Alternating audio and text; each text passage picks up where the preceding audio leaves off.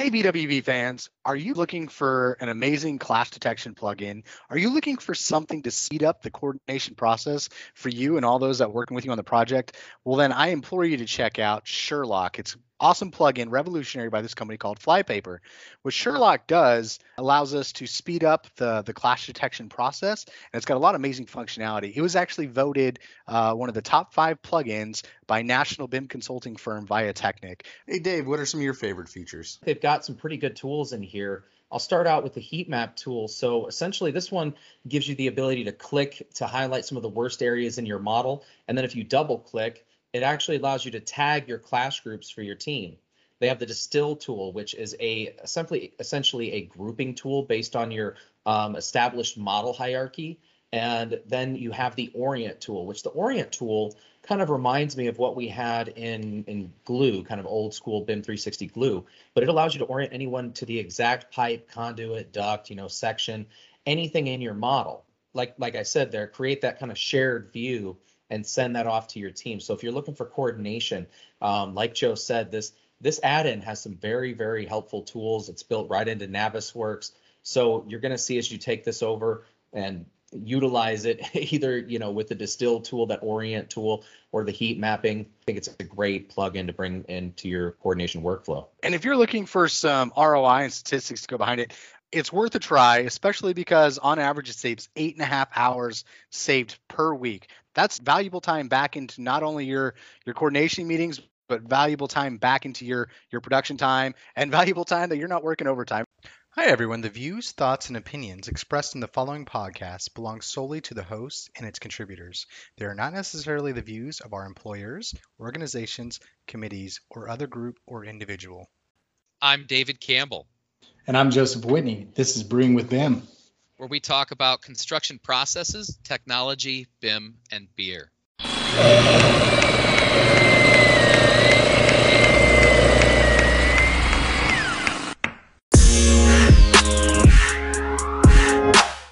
Podcast interview, so hopefully I can give you guys something worth listening to.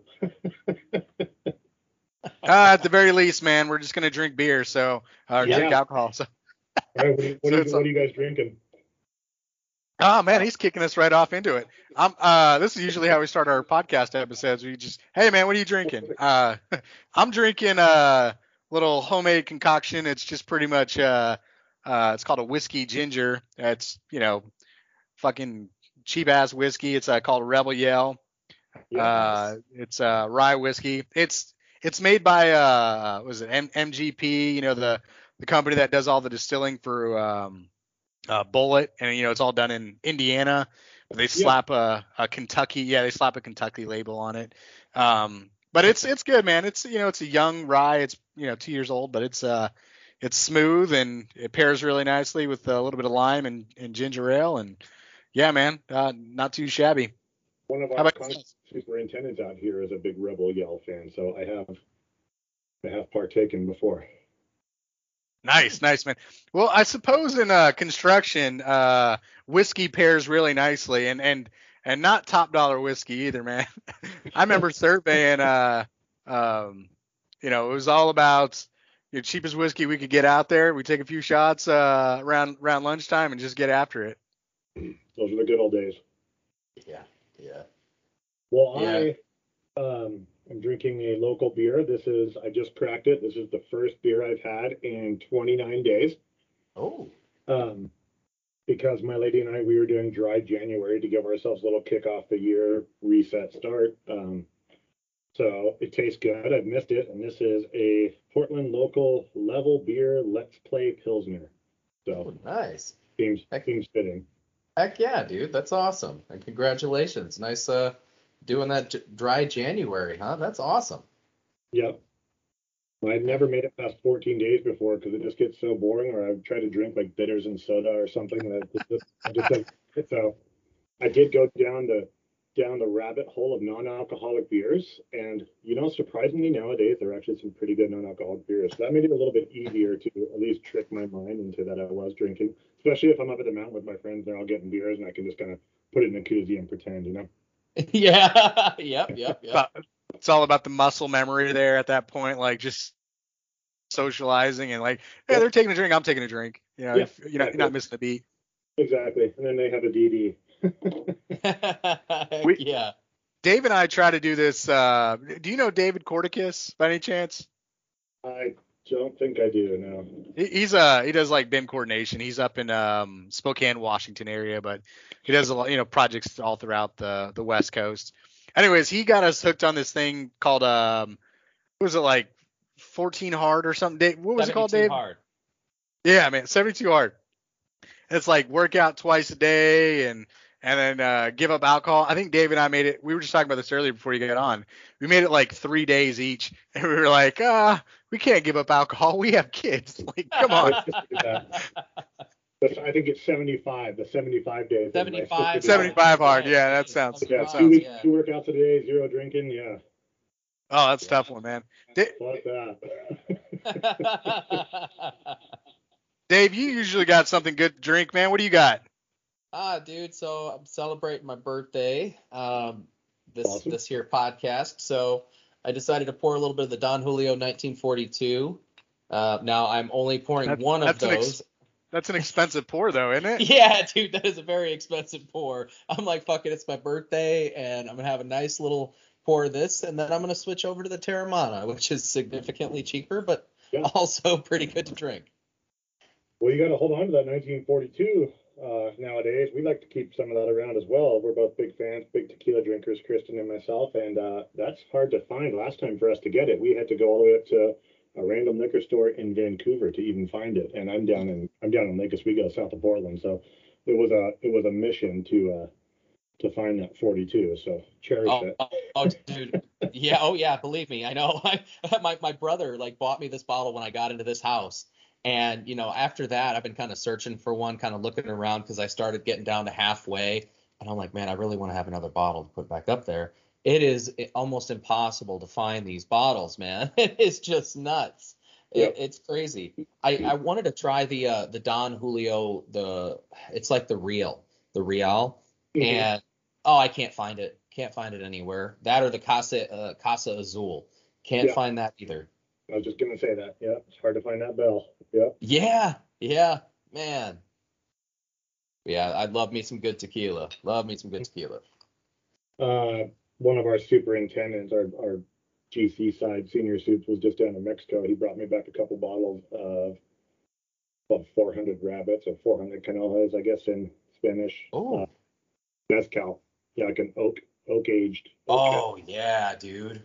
So I'll likely get into some of that later since I've already broken the seal, and it's Saturday, and it's your birthday, so that gives me a reason to party. So. Heck yeah. There you go. If you're gonna break your dry January for anything, I say for Dave's, you know, birthday is a pretty good reason. Yeah. And hey, you know, 29 and a half days is pretty good. Mm-hmm. Dude, you've already more than doubled your previous record. You're solid. Yeah, I'm good. And I've been building furniture all day, so. Heck yeah. I deserve it. Yeah. You are we talking IKEA furniture, or are you making stuff by hand?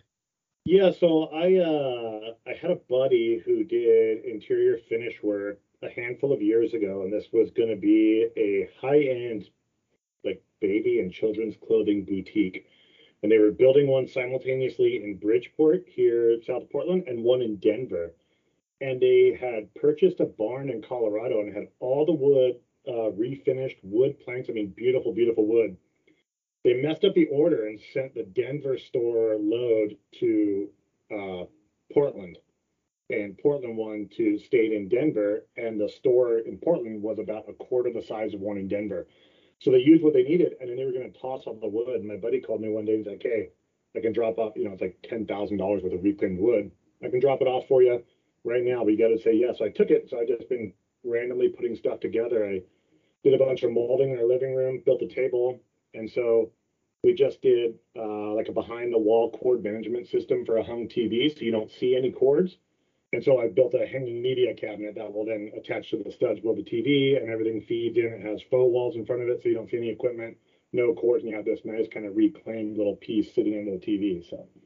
Heck yeah, dude, that's awesome. Yeah, My first time trying it, but I just finished putting it together. I've got some aluminum edging we're going to do. The table I built has a gold frame, so we're going to paint some aluminum with just some gold spray paint that's going to kind of mask the seams on the corners, and that's it. But yeah, for my first hanging furniture piece, I would say it came together pretty well. I'm not a furniture builder, so I'm, you know.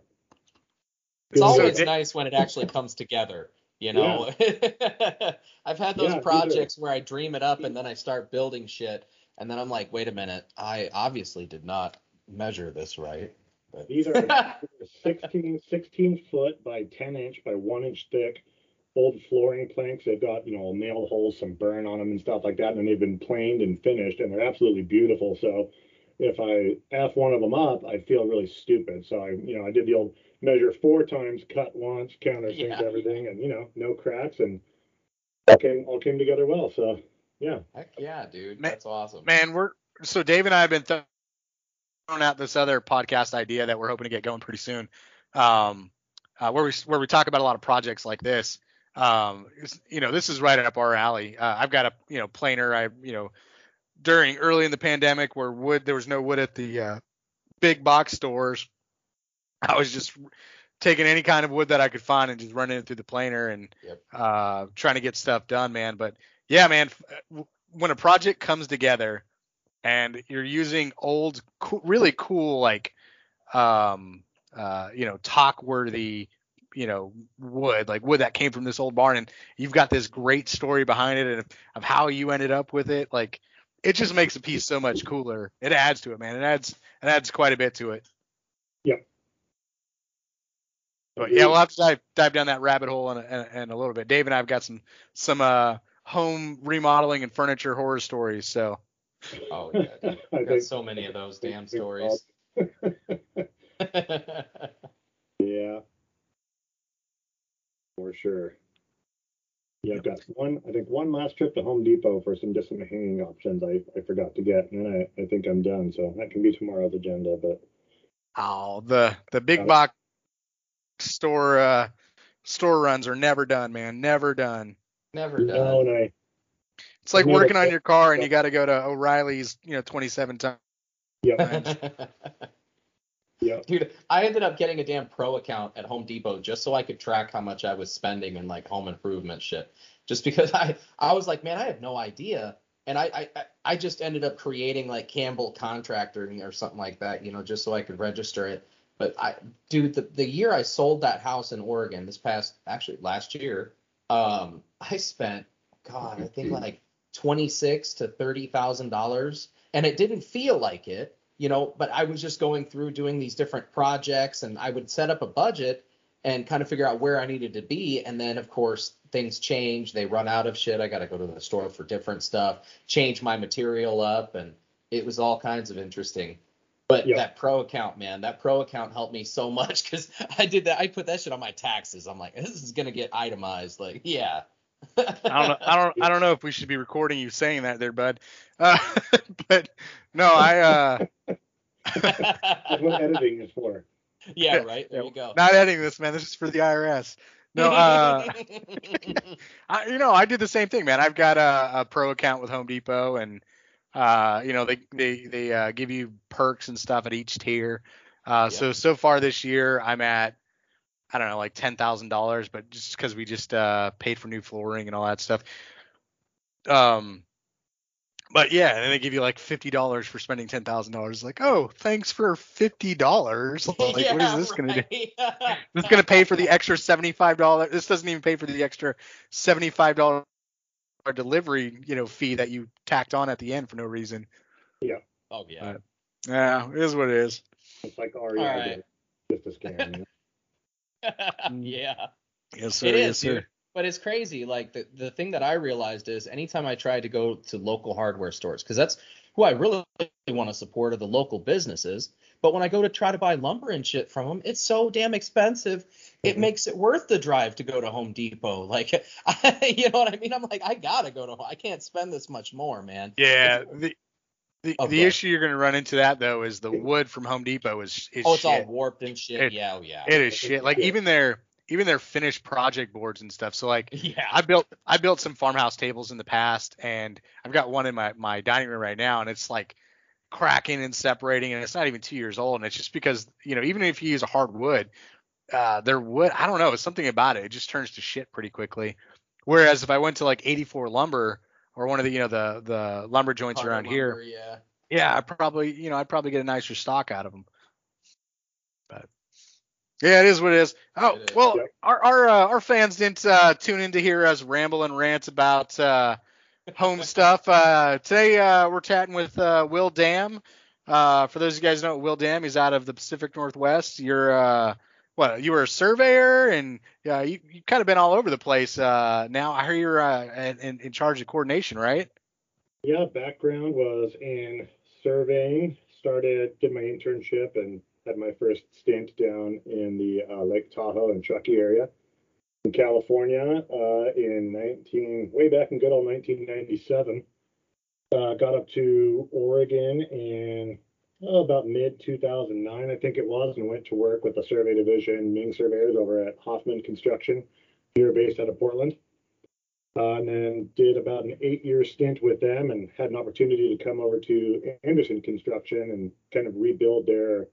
They were doing layout with, you know, carpenters running total stations, but still hiring surveyors to come in and set grid control and things like that. So I had a good opportunity to go over there and bring some guys with me and kind of ground up not only their survey program, but their detailing and modeling division for all of our, we were self-performed contractor as well as CMGC. So did that for a bit, which naturally gave me a background in a lot of those programs that are, you know, ever used in BIM. And so Anderson was, we were doing a lot of subbing out BIM, and we decided to change that direction and manage that stuff in-house to take better control of the projects. And so left the survey division to somebody I had trained up for years, so it's in good hands. And yeah, took over the BIM and VDC portion for our, I'm out of the main office in Portland, but, you know, dabble in the Oregon region here. We have Oregon, Portland, Eugene, Boise, and Seattle offices. So I'm kind of heading up the Oregon portion of that, and yeah, coordinating, writing BIM plans, getting software stuff, training, you know, all that fun stuff. Well, yeah, dude. Well, a lot of people think about coordinating as in terms of, you know, do we have clashes and stuff? But at its core, it is spatially, you know, things have to be aligned. There's a survey element to it. So having your background in survey probably lends your expertise pretty well to it. Yeah, you know, it does. We like to, since we do a lot of self-perform work, and we try to do design assist, design build whenever possible, you know, because there's, you know, great value in that. We love to have early conversations with designers and, you know, get jobs, whether it's locally referenced or referenced to state plan, whatever the decision is, but to get that set to some survey coordinates right from the get-go. You know, it helps everybody spatially on site, because everybody's going to be using total stations nowadays, right? We don't have to go where one guy's using a 00, one guy's using a 500, 100, and so on and so forth, and people are having to, you know, get different control networks going. It just proves to be more work for everybody and cause errors. So, you know, we transfer that over into our modeling space, and we also do a lot of scan to BIM work, and so we want all of that to be coordinated as well, because obviously the more people who can get into scan data and use it to their benefit, especially on renovations, the better. And if there's no conversion or translation to it, you know, download it off our site and, you know, go nuts, knock yourself out. So a lot of tie together there, absolutely. Yeah, well, you need that too. That's the big thing is, when you bring point clouds in, especially or links, that when you're moving it, you're introducing, especially with point clouds, you know, with links, fortunately with CAD or Revit links, we can snap, right? You can essentially grab points or, you know, building corners, things like that. With the point cloud, it's not so precise, just because you're literally trying to snap to a bunch of little points inside of there, and you're introducing human error to that equation. Yep. Right, which at the end of the day can lead, I mean, it can lead to failure in all reality. If your point cloud that you're trying to draft off of, if you're really, you know, getting into scan to BIM, if it's not coordinated correctly, like spatially, oh gosh, that can lead you into a whole bunch of different errors or issues down the road. These are things we geek about often, man. So you're speaking to our heart, man, just a little bit there. The big thing with coordination though is getting everybody beyond the mindset of, oh, we're just doing clashes, because at the end of the day, a lot of things have to align for our clashes to be usable. But you know, beyond that, coordination is a bigger realm. So what are some of the other things that you guys are seeing as particularly important in coordination? Is it, I mean, obviously, you know, it's clashes is a big part of it, but you know, what are some of the things that you're seeing in the industry, and maybe what are some of the things that are changing? I think one thing that we do well by self-performing this, managing the process, is that most of the people involved in this are builders, right? They're part of the construction process, as opposed to being somebody who just runs software and coordinates and, like you said, runs clashes, right? Because there's a lot more to it than that. You can move and relieve clashes all day long, but if you're not looking at the downstream implications for architectural elements or structural details or any number of other things that come in, that, yeah, maybe I'm just moving a drain pipe 2 inches north to clear a clash, but what are the downstream issues that could cause? You know, so I think taking that extra time and extra look to, you know, you get your outline and your proposed routing, let's call it, from your engineer of record, right? And then we've got to get all these systems together, route them. Some might be design, build, like fire suppression usually is, and then we're coming in with, you know, a systems analysis for like mechanical, and then we've got to come in and run the duct in between it. Well, you know, there's just more that comes into it. So I think taking that look at, with a builder's mind, to taking the whole project, thinking of the whole project scope, not just the digital essence of it, is good value. And then also one thing I love is we recently moved into the ACC cloud exclusively on a few of our capital projects for the model coordination hub. And the fact that we can now, every project stakeholder, every part of the team can actively see what's going on, I think is huge. We have a massive high school renovation project that's going to be upwards of near $300 million when it's all said and done.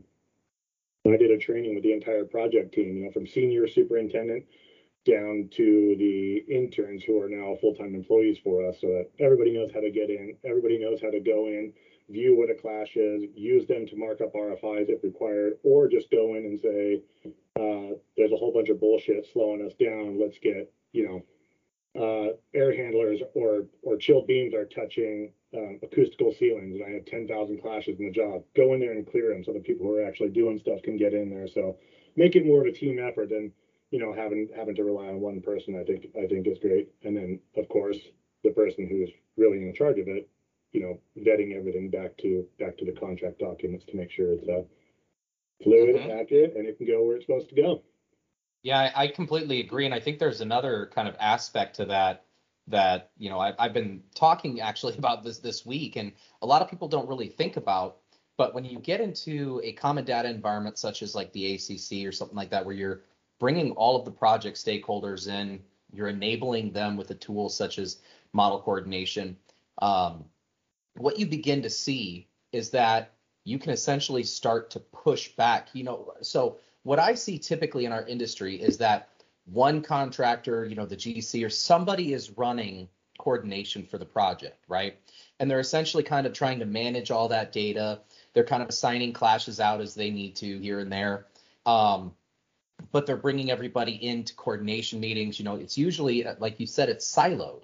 But bringing everybody together into that common data environment, not only does it enhance communication, but in my mind, it also starts pushing back the litigation of it, in the sense of you're kind of pushing back some of that responsibility into the other, you know, contractors or subcontractors, designers, what have you, with the bi-directional communication that you have from a common data environment, in the sense of, you know, hey, if I recognize these clashes, they're in this model, I can tag all of them, send them back to that design application, and that company, I can tag them, you know, in those issues, that kind of thing. I can put it back in their court, and essentially before the next coordination meeting comes up, we should already have most, if not all, of those clashes already resolved. that shouldn't be, you know, as, and the beautiful thing, again, kind of tying back to, you know, if we're going to talk about the ACC here, is as that design model, as the IFCs, you know, what have you, as that data changes, as it updates, you're actually, that model coordination, the one big piece I love about this is that it's constantly updating and tracking those changes. So it's not, you know, what we see in Navisworks a lot of times is, you know, like I said, you kind of get that siloed workflow, right? Where people would send the data, you'd go ahead and clash it, you'd start creating those clash reports from the filters, sending that data out. And we're hoping that some to all of them actually get done. I mean, it would be nice if every single one was taken care of by the next coordination meeting. But a lot of times new issues have come up that we haven't even been able to address yet. And we're always essentially trying to play catch up, I feel like, when in all reality, the new softwares, the new workflows that we have give us the capability to be proactive with these clashes.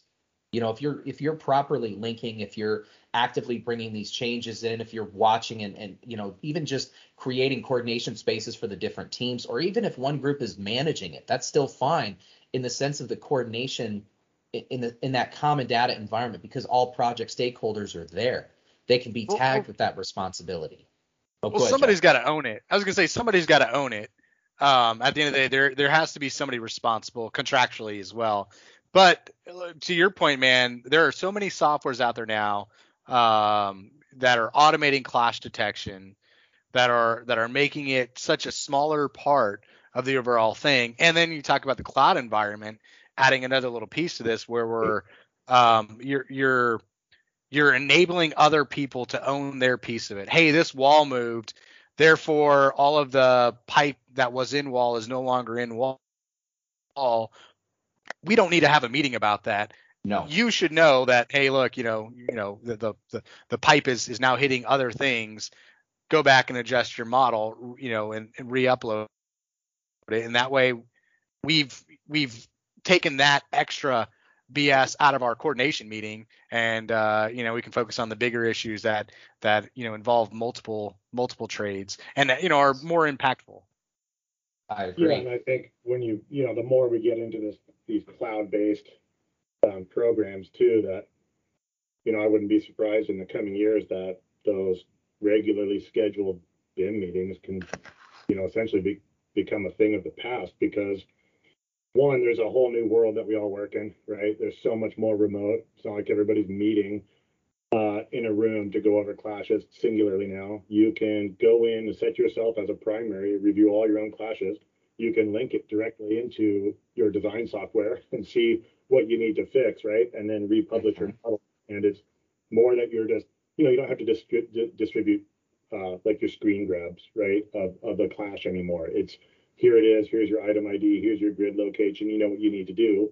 You're contractually obligated to provide a model of a certain level of development and a certain, you know, you're building it for fabrication. If you choose not to do that and you run into a hiccup in the field, well, that's, you know, that's kind of on the person who chose not to address their clashes, right? Because they're still, I mean, we don't have the life of a project to look through coordination, right? We've got to hit schedule dates, we've got to hit fabrication dates, we've got to hit submittal dates and shop dates and all of that stuff that all plays into that level of fabrication too. So, you know, or sorry, of coordination.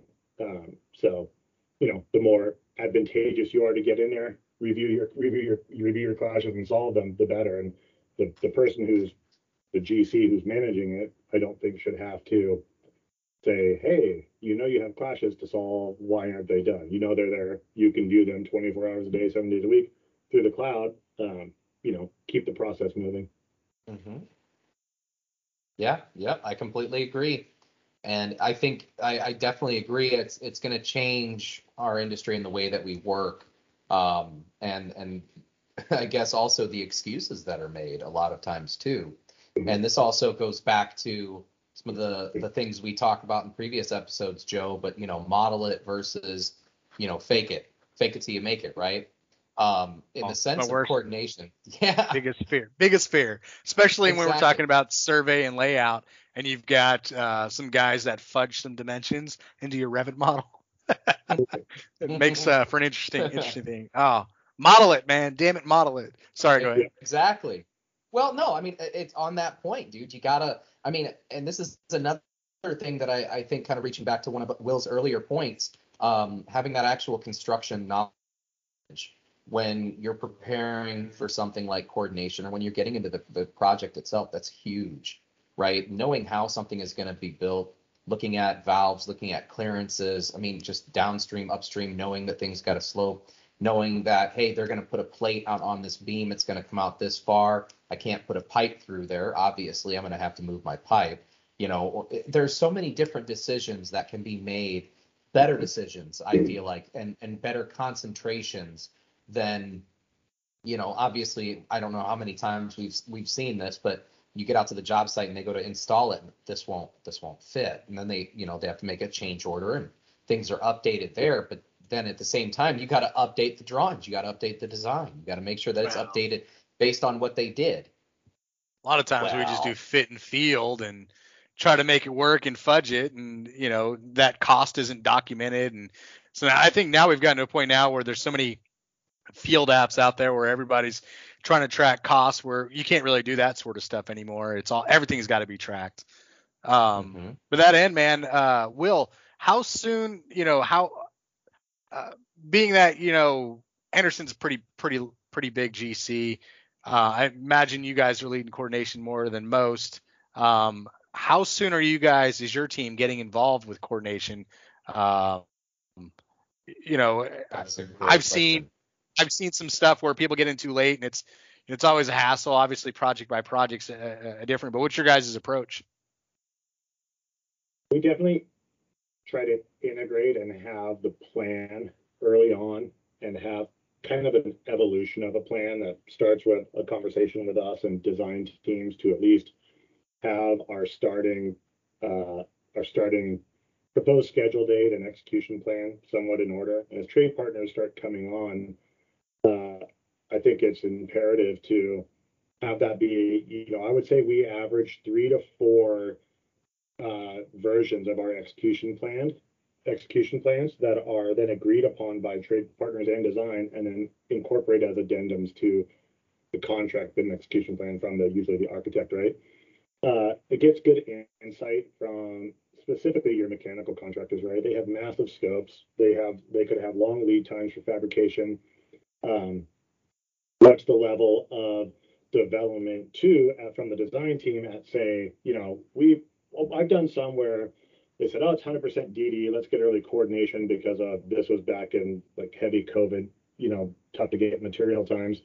We'll start at 100% DD. We'll coordinate this whole thing. And we were, you know, 8 weeks in, 2-story building. We're damn near coordinated, right? Well, they came back. Oh, just kidding. We're going to take a foot off the roof and a foot off the slab at level 2. So coordination out the window, right? Start over. So at that point, we said, okay. We're taking a break. When you're at a 50% CD release, plus or minus, you know, they don't like to put those numbers on that. When we're a few months out from a permit set, we'll start coordination now. And of course, that has to be project specific, but starting in DD has never worked well in my experience. Getting into some CD documents where at least, you know, structurally you're mostly set, right? There's not going to be major changes that will cause major system overhauls, because that's just, you know, that's throwing the sugar in your tank. As long as the steel isn't moving. 50. Yeah, go ahead. Sorry. I was going to say around average, we're around that 50% CD. And if it's a renovation project, so that high school one I mentioned earlier, we started out there doing the scan to BIM. I want to say it was March or April of 2019, and we just completed the last scans there on Wednesday. This week, and we're heavy in construction now, but we did multiple different phases of scanning to find structural elements. Then as demo started going for buildings to remain, we're re-scanning again to find the hidden structural elements. And so there's an evolution in that. So a project like that, our BIM started, you know, ages ago, and has to be consistently updated, of course. But so renovation, that's cool. Really early new projects around 50% CD, I think. Yeah. That's a good level playing field anyway there to start. You know you've got time. You're going to get comments and, you know, city review or county review and things like that. That even gives you probably an extra, even if you're coordinated, they came back with comments. There's a six to 10 week gap in there for those to come back. So, you know, you get some extra time that may not be scheduled for you to figure some stuff out if you think you started a little bit late at that 50% CD too. There's, you know, a little extra bonus grace period usually for that. Yeah, 100%. And that's a solid mix, man. I like hearing that. Coming in that early is great. And you're not too early, you're not too late. You know, obviously changes happen, but the bulk of it is set. But you were saying with the structural, obviously, the biggest part of it, right? Footprint. Yeah. If your footprint, your height, or any of those that steel changes, everything changes pretty much. But yeah, I mean that's impressive to hear. You mentioned Scandabin again, and my ears perked up. They just keep perking up every time anybody mentions that catchphrase. Just real quick, what does your Scandabin process look like? You guys go out, you scan it, and then does that team come in and model everything? You're picking certain things to model, or are you using software to go ahead and convert all that to Revit families? Is it just an overlay in Navisworks? Like, what is your Scan-to-Bin process? So mostly for us as the GC, right? If we're going for an existing structure, we're scanning and we're confirming structural elements. So I found the simplest way, which is called the Navisworks cheat code, because you can run a clash to a point cloud by element, right? But it will give you a million clashes on one face of a column, say. I go in and I just cut elevation planes in Navis because it will redline the design model behind, and then you get a perfect, as long as you lock your X and your Y, and I'll just go in and confirm elements back to as-built drawings from prior construction, and, you know, work with design team to get those set. When it comes to if we're doing a mechanical update and we're going for mechanical, piping scans, we do to date rely on our mechanical contractors to go in and map that because they are, you know, obviously more used to working in those systems. It's what they do. Exactly. We do want to get into that scan to BIM, you know, some of those new programs that are out that will do some, you know, some AI modeling for you. Haven't quite found the right project. You know, I don't want to learn something, teach something, and not be able to deploy it, right? Use it or lose it kind of thing. Oh, yeah. And we also don't want to buy it and let it shelf. Yeah, exactly. Right. Exactly. I'm a big fan of what you can do with breaking point clouds down too. So if you have some existing wood joists or something like that in the ceiling, you need to coordinate around.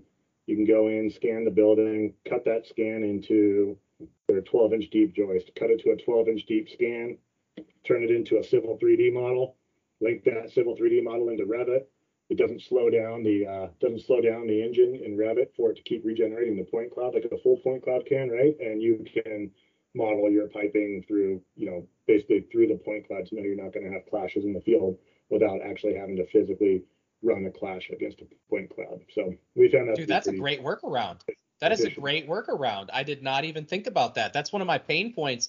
I was actually just having a conversation about that the other day with, you know, getting point clouds into the cloud, because visualization in our design applications like Revit, as I try to, you know, if I'm trying to do scan to BIM or like verification of my design data to the as-built conditions, it's insane how hard it is to get Revit to render. You know, you're trying to orbit correctly, you're trying to cut through it.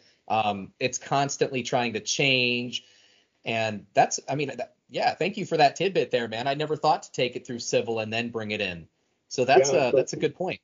It's a great workflow to really cut that down. And so you have a 2 gigabyte scan, unify it all, and then cut that plane, delete your points, and then link the point cloud file into Civil 3D and then save it as a DWG, and you turn 2 gigabytes into like 200 megs. And this is what happens when you get a surveyor involved with this sort of stuff. He goes back to the tool he's used, you know, and it solves the problem. That works out great, man. That's awesome. Well, I mean, if you're an Autodesk user and subscriber, there's a reason they call it the AEC bundle, and these programs all come together, right? There is a you know, interoperability and cross-program functionality that, you know, maybe it takes some, you know, take some workarounds, or maybe Autodesk didn't even realize that workflow exists. But if you use them all, enough, it works great. Another one on that too, I'll throw out. If you haven't heard this one, is, you know, you can unify your scans and recap, right? Yeah. Turn them into one scan, and you minimize the data greatly, but you lose your real views, right? You lose your scan views. So I've been going in and I'll unify a project, and then I'll link the unified project to the same project. Then I'll go into my layer states, my scan view locations. I'll turn off the unified scan and delete the whole entire project. But it doesn't delete the real views. Then you can link the real view again, turn it back on and save it. And now you have a unified project, but all your real views still exist. And now you've turned 2 gigs again into like 500 megabytes. One single scan, and you still have your real views. Wow, that's a great workflow, dude. Mm-hmm. Yeah. Sneaky. I've stayed away from Civil 3D for scan data ever since they moved us from the .las environment, you know, where you would be able to bring it straight into Civil 3D. Now you've got to go through recap first. I stayed away from Civil 3D for the longest time after that for doing scans, but it sounds like this is a workflow, Dave, you and I got to put to the test, man. Yeah, because the only other workaround I've ever found is creating like an XYZ or E87 or something like that and bring it into Navis. Yeah. But you can't do that into Revit. So, yeah, that's a great workaround. And then the other thing is Civil 3D at 10 million points. Like, I think it's the maximum that you can view at one given time. But if you're doing what he's saying, you're cutting it down by level and concentrating on an area. Oh my God. Exactly. Yeah. This is a beautiful workflow. Yep. And you can use your filters to get rid of dark scan data and things like that too, that alleviate a lot of those nonsense points. We even had, we're doing a new pier for the Oregon Coast Aquarium down in Newport. Yeah. Pier awesome place. Salt water and filters salt water. And it's out on this big causeway jetty thing. And they wanted a topo of it. I said, well, okay, we'll give you a topo of it. High tide, low tide. But I'm going to scan the whole damn thing. So we went out, scanned all through the pump station, high tide and low tide, all around this rock causeway. And then we just trimmed it out to what it needed to be, got rid of the dark points, and we ran all the surfaces on it through the point cloud in Civil 3D. And it took a handful of hours, but you had every single surface for every different tide location, and then brought that in as a background to Revit. Now you have your surface in Revit, and they could design the new pier locations and stuff around it. So certainly some useful workflows for the recap to Civil 3D to back to Revit flow. Heck yeah, man. That's awesome. That's awesome. You know, a lot of times, too, I find that it all really starts – Even with scanning, it all really has to start with the survey data or those control, right? Your control that you set up on. I mean, you know, Joey said it earlier. I love your background here, Will, just because the transition and into coordination just makes so much sense. You know, I've been in so many different projects where they try to bring in point clouds, they try to bring in DWGs, and they're just manually aligning things and expecting it to work, and then coordination comes to play and it doesn't, you know, they end up getting some very interesting emails shortly afterwards. But it's nuts, man. When you really think about it, again, it kind of all starts off of that one point, even again, when you're scanning and when you're getting that level of detail and you're bringing everything together to create multiple surfaces, that's awesome, but it has to align. I mean, it has to all come together. Because otherwise you're trying to stitch that, and I can't imagine trying to stitch that data. Yeah, we will still, you know, we'll get some owners reps who they'll, prior to us coming on or prior to them maybe knowing that we, you know, perform scan in-house, and they'll bring us scan data from a third party. They'll say, here you go. And it's, okay, well, what's your project origin? And, you know, the answer is, well, I don't know. I just went up and started in the middle of the floor and scanned the building. Here you go. It's at a 0, 0, 0 to 0 elevation, you know, figure it out. And so we'll go out with our survey crews, right? We got survey in-house. We'll go out with our survey crews, and we'll spend more time than it would have taken for us to just scan it and set targets to go out there and just be running running background checks, right? What's the column distance? What's the elevation change from this level to this level? And having to confirm their data because they didn't start off anything coordinated. They don't have a location to any design plan, and you know, there's a lot of blind faith if you were to not go out and perform those checks. I mean, we do it on our own scale, right? Well, you guys have a vested interest at this point, right? I mean, yep. If you guys are building something, it's got to be Nat's ass. It's got to be right. By the way, yep. Dave, I don't know if you've heard Nat's ass, man. That's a surveyor term. Yeah. Yes. A scotch left. Oh man. Yeah, you guys have a vested interest, whereas, you know, I've gotten a lot of scan data from third-party consultants in the past, and it's, you know, it's garbage, it's unusable.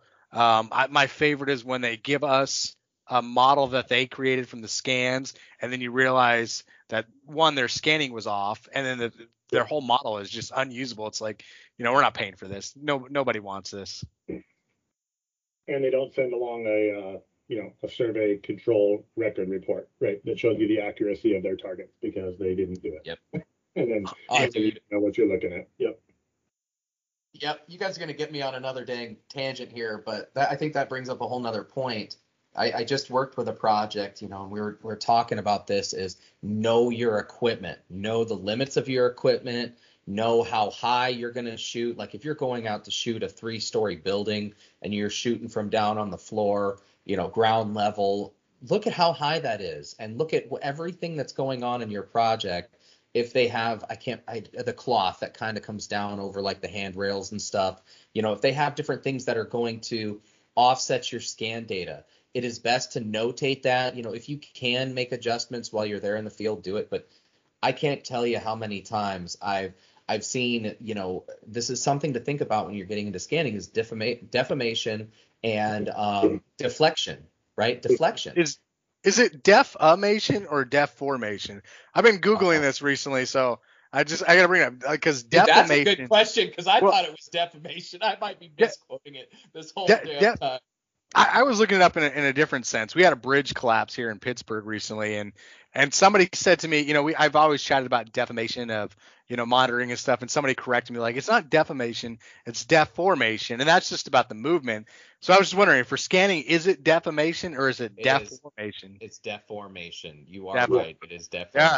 All right. Yep. You're defamating your own character by saying defamation. That's it. Defamation is like libel. It's you're slandering yourself essentially. Oh, okay, I got it. Yeah. Deformation, and that's the big thing. But to that point though, you and I we've done a several episodes over scanning, and one of the more recent ones came up was about the people that are going out and scanning.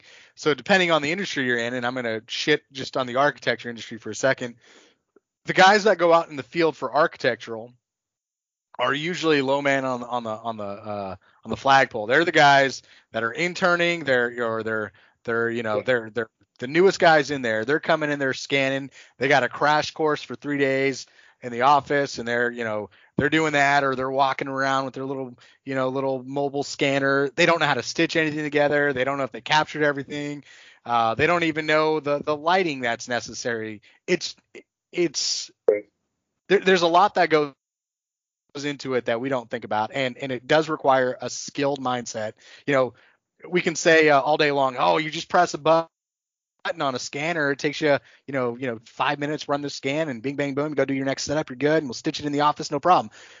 But you know, if that person that's been running that presses that button for the 5 minute, you know, does the 5 minute scan, picks it up, moves it, doesn't have, you know, a solid background or understanding of the fundamentals of you know, how scan works and capturing scan data, it doesn't matter if you spend 5 minutes or you spend 5 hours, it's useless. Yep. We really have to start focusing on the knowledge that goes into it on the forefront, and get somebody out there that's pretty knowledgeable. I mean, back in the day, you know, they'd hand me a total station and I didn't know crap about crap, and hey, yeah, just, you know, capture these points and you know, record some shots, and that's it. You know, make sure you're level and you're good to go. Pound a hub here, you know, do whatever. And at the end of the day, same thing. If you still don't know why you're doing what you're doing, there's so much room for error You know, I can't tell you how many times we've run into issues with improper setup and resections and all that stuff because the angles were out, and there's a lot that goes into it. Same thing for scanning. It's not idiot proof. It's close, but it's not idiot proof. Yeah, and with the new equipment, you know, unless you're using a BLK or something like that to scan a bedroom, you know, anything Topcon, Leica, Faro, there are so many different, you know, quality settings that you need to understand your equipment. What's your distance range? What's your vertical range? Do you adjust your vertical range for in the scanner and your distance away from the structure to get something on the third floor, like David was saying? Understand how that works. Understand your overlap needed when you go to elevation. I mean, or like you said, Joe, the guy going on the field is going to get a bunch of shit data and no one can use it. And that's usually not the person who's going out and touching the button's fault. It's because the person who's asking for the information doesn't know what they want either or how to use it. Right? Yep. 100% of the time, man. I will say this. Oh, go ahead, man.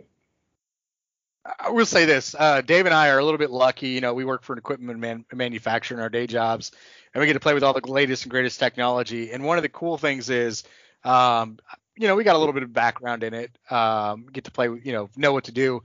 But there's one thing that we get to do is we have this Total Station scanner 2-in-1, but it's not like the old school ones where it's, you know, where it's a total station and it sets a, you know, a window and it's just capturing like 10 points per second. No, it's like a real scan. Or 100,000 points per second thing. But what we do is we just shoot our points because it's total station, and then it automatically stitches it together. We don't have to worry about anything. It takes the error out of it for us. So we get to play with all those fun tools and makes life a little bit easier. So we get to, you know, complain about the situation a lot, but at the end of it, Dave and I get a lot of the fun tools that make life a little bit easier. Oh, yeah. Oh, yeah. But you also, I mean, I also get to learn my lessons with something like the GLS.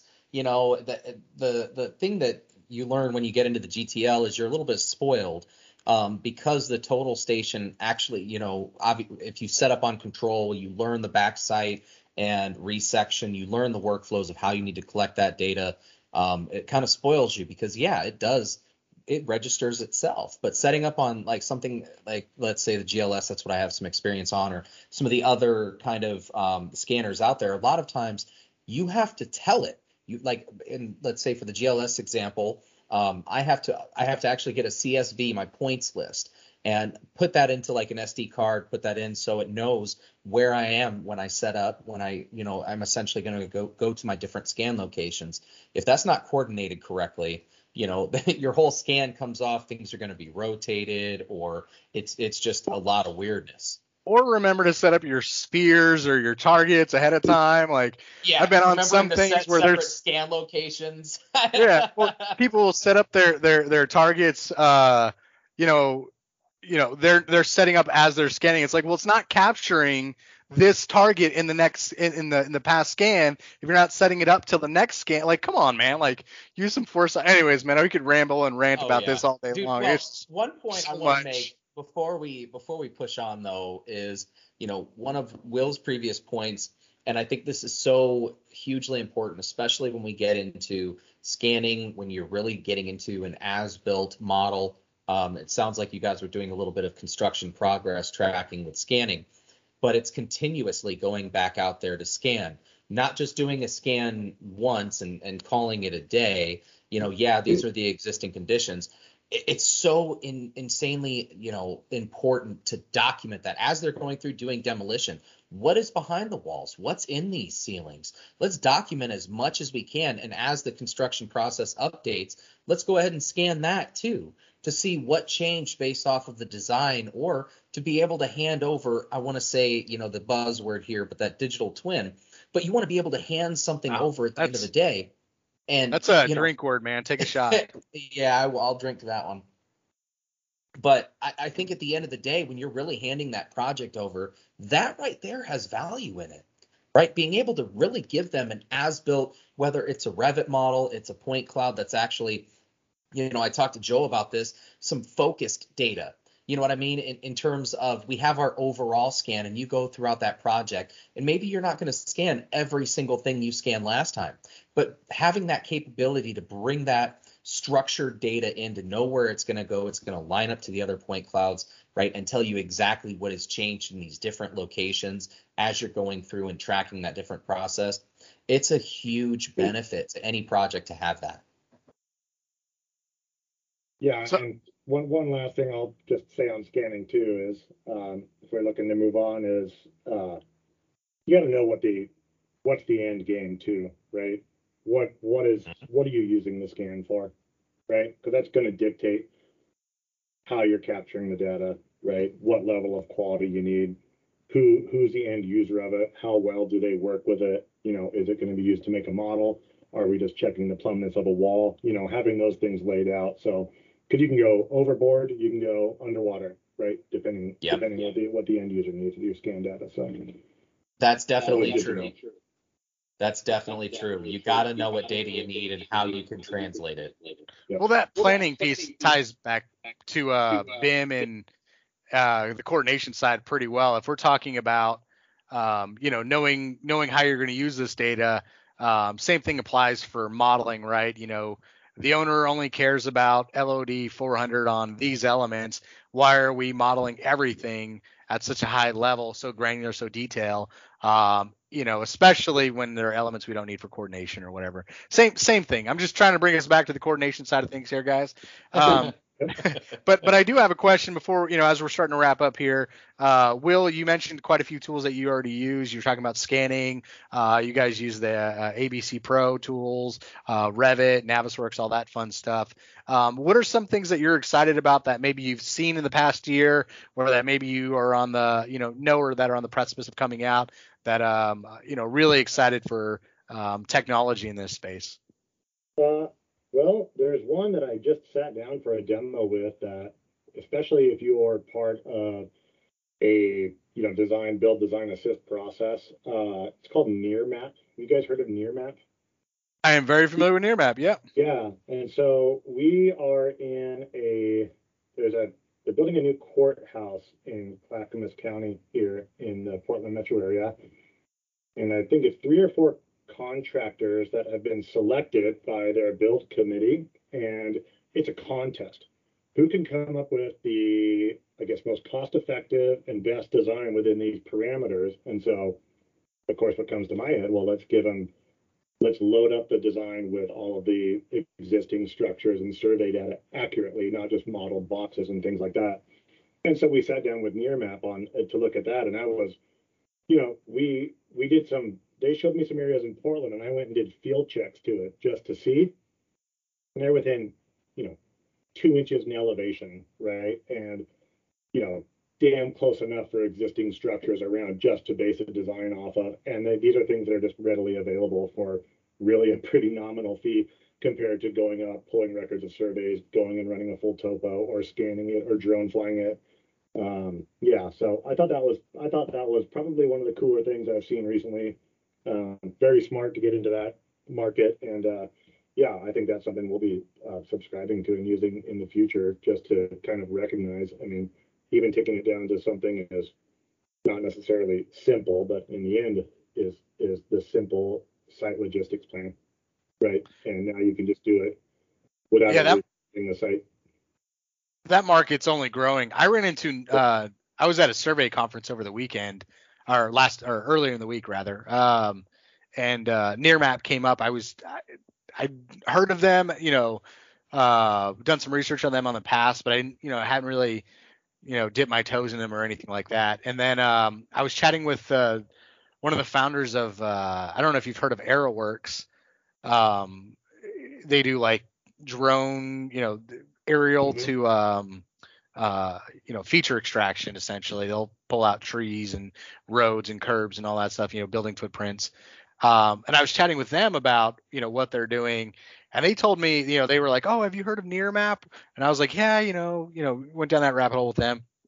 They were telling me they subscribe to NearMap and they use their algorithms to look at NearMap's data because it's so accurate to actually feature extract and like teach their AI how to, do all this sort of stuff. So that, and then after that, geeked out with some of the local engineering consultants about it. And, they showed me some of their NearMap stuff. And I was like, man, I don't know why I've never really gotten into this. It's a pretty cool tool.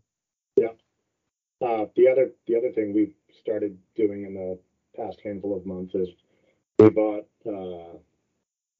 some of our own GPR scanners. So on our renovation buildings, we're able to go in, scan existing shear walls, concrete columns, etc., and actually model the existing reinforcing in there to, you know, if we're going to be, you know, thickening a shear wall and, you know, whatever we are attaching to a column with a new element or something like that, we can find where penetrations need to be made without just bullet holing the whole thing by, you know, a quick GPR scan and then throwing that in the model and then sending it out with coordinates and elevations on it, give it to the guys in the field. Here's where you drill. Off we go. Heck yeah, dude. That's awesome. I had some experience with GPR technology, but obviously it was quite a bit different. I was using the GPR for looking in roads for bombs. So that was a little bit different, but it's cool to see how the technology has evolved and how it's making its way into construction. In the sense of, I mean, it's so valuable to know what's there behind the walls or what's hidden behind, you know, drywall or what have you, what's back there. Well, if you've got collapsed systems and stuff, relatively inexpensive. Yeah. If you've got collapsed systems or you've got, you know, you want to see where things are, GPR is definitely the way to go. I think it's one of those ones that we're going to see a larger commercial footprint. I know I had a GC up in the Pacific or in the New England area that needed somebody to come in and do some GPR for them. And there was just nobody around, or at least nobody that was available. And they had to pull a buddy of mine out of Pennsylvania to come up there and do some stuff for them. But it's one of those technologies that, you know, it might not be as prevalent, but it is very useful. Oh, yeah. Yeah, I completely agree. But hey, Will, I want to say thank you so much, man, for coming on an episode.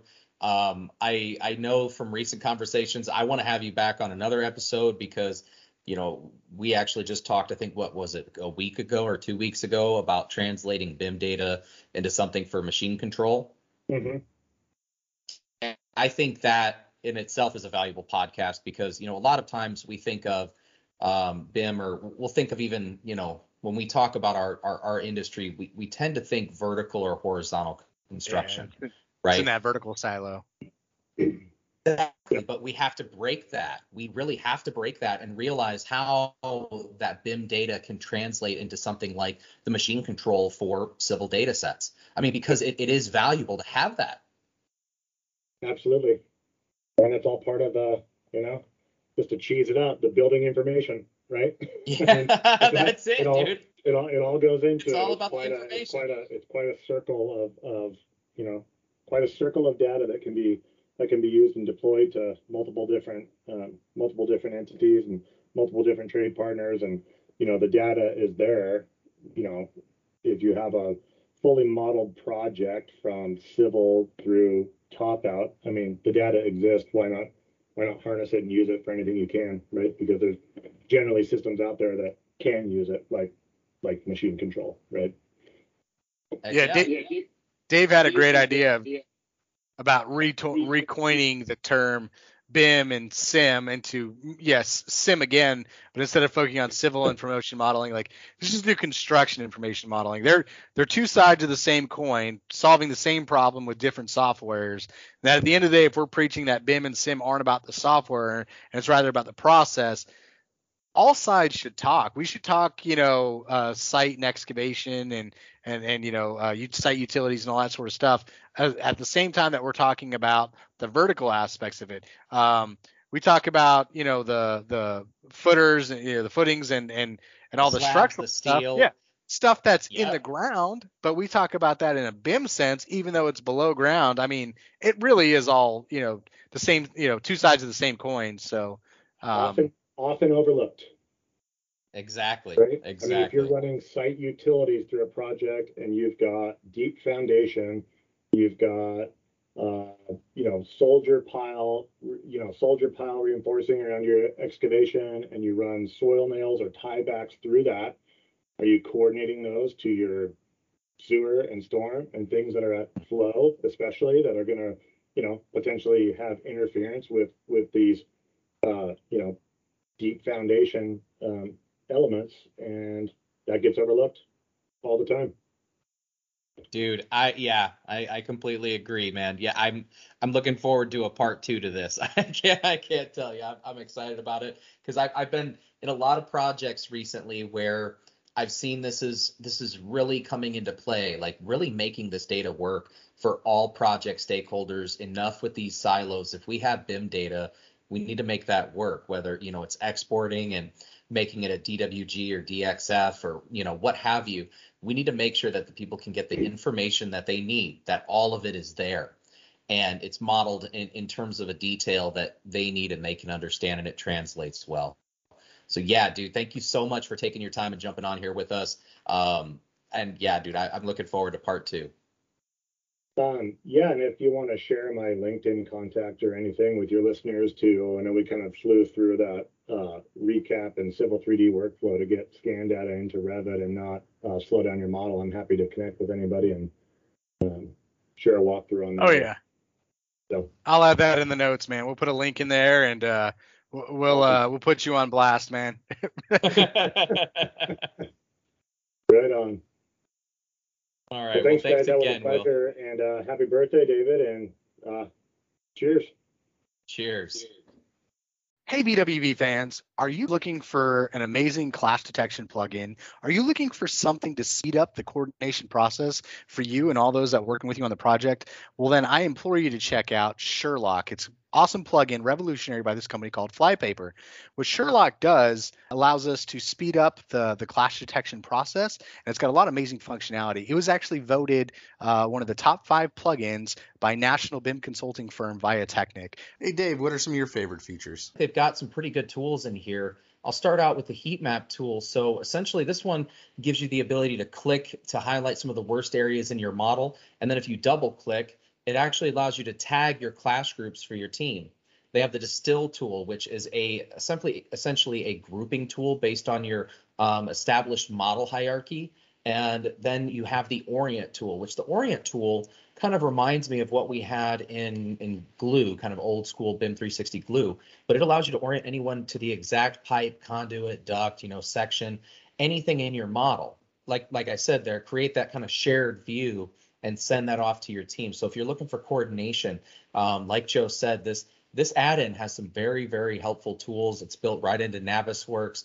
So you're gonna see as you take this over and utilize it, either, you know, with the distill tool, that orient tool, or the heat mapping. I think it's a great plug-in to bring into your coordination workflow. And if you're looking for some ROI and statistics to go behind it, it's worth a try, especially because on average, it saves 8.5 hours saved per week. That's valuable time back into not only your coordination meetings, but valuable time back into your production time and valuable time that you're not working overtime.